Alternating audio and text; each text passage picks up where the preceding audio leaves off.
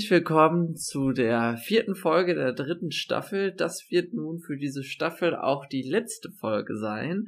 Ja, und meine Oma hat noch etwas, was sie erzählen wollte. Es geht unter anderem auch um ein Auto, aber hört selbst. Ja, als die 50er Jahre dann zu Ende waren, dann konnte ich auch persönlich langsam aufatmen. Es ging mir besser. Ähm, dann äh, sind wir auch in Urlaub, wir haben uns ein Auto gekauft und dann sind wir auch in Urlaub gefahren. Das war dann, äh, äh, das erste Mal sind wir zum Bodensee gefahren. Da haben wir privat gewohnt. Ähm, dann hat man dann Urlaub auf dem Bauernhof gemacht. Man hatte ja nicht so viel Geld, aber mit dem Auto dann, und mein Mann war, hatte im Krieg schon einen Führerschein gemacht, und dann sind wir losgefahren. Äh, und meine beiden, besonders mein Sohn, der war unheimlich glücklich auf dem Bauernhof, der war im Stall, der ging mit Heu machen. Und ähm, das waren immer sehr schöne Urlaube und man hatte auch Kontakt äh, zu der Bevölkerung. Wir sind dann auch äh, mehrere Jahre zum Chiemsee gefahren, da war das schon bald Freundschaft. Man freute sich schon, wenn man kam. Und dann gab's eine Waschmaschine. Endlich die Waschmaschine. Ein Vollautomat. Ein Vollautomat. Aber der Nachteil war, es wurde sehr beobachtet, was der eine und was der andere kaufte. Ich weiß noch, wie wir die Waschmaschine kriegten. Da kam eine Nachbarin und sagte, jetzt wird's ja wohl nichts mit Urlaub. Ich sag doch, morgen früh fahren wir. Hatte schon den Koffer gepackt. Man, in der ärmeren Zeit hielte man viel mehr zusammen und, und, und einer guckte nicht nach dem anderen. Ähm, und ähm, ich war nun neu da in der Stadt, ich wurde unheimlich beäugt. Meine Mutter war Schneiderin, ich war immer sehr schick.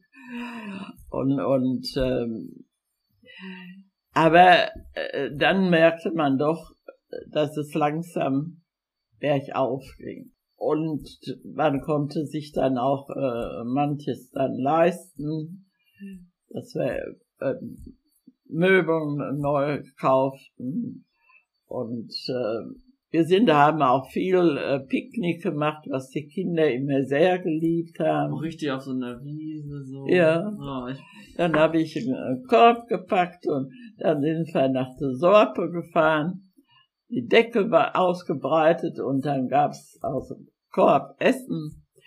Und, und äh, man konnte ja nicht das Geld verpleppern, das musste man ja nun noch für andere Sachen haben. Ähm, und äh, das hat den Kindern immer sehr, sehr viel Spaß gemacht. Dann kam 68 ja, so verging dann die 60er Jahre, dann fingen wir mit den Schulen, dann kamen die Kinder in die Schule und, und, und. Äh, und 68 bekam ich noch einen kleinen Nachkömmling. Von Erik, die Mama. Genau, das war dann zwar nicht mehr 50er, war, aber... Äh, das ist dann schon in den 60er gewesen. Ähm, aber wo man einfach nicht, ich meine, in Geld geschwommen sind wir äh, bis heute nicht. Aber man konnte sich ja dann doch mal dies und das äh, leisten. Aber die Urlaube auf dem Bauernhof und, und äh, dann sind wir im, im Bayerischen Wald äh, bei einem äh, Hohenzollbeamten, haben wir lange Jahre Urlaub gemacht der hatte eine, eine eigene Yacht und da ist mein Mann dann immer mitgegangen. Und äh, also in Hotels äh, haben wir nie Urlaub gemacht. Äh, für Kinder ist das ja wohl kein Vergnügen. Ja, das stimmt. Äh, nee, ähm, Mein Mann und ich waren äh, mal auf der Silberhochzeit alleine weg, da waren wir im Hotel, aber mit den Kindern. Dann, und das war dann eine ganz schöne Zeit. Äh, aber die Zeit vergeht so schnell. Man glaubt gar nicht, äh, wie schnell alles vorbei ist. Wenn man älter ist, dann denkt man auf einmal, das war husch, husch, husch. Und äh, dann ist alles vorbei. Erik, der mir jetzt gegenüber sitzt, ist ein junger Mann und ähm, die sind viele hier gewesen, die so klein waren mit seiner Schwester. Und dann haben sie gespielt und, und äh, es war so eine schöne Zeit. In dem Haus fand äh, Erik einen Dino. Äh, aber es waren bloß Knochen vom, vom Schaf. äh, aber man denkt oft an diese Zeiten zurück. Manchmal hole ich mir ein Album und gucke mir das an und ähm,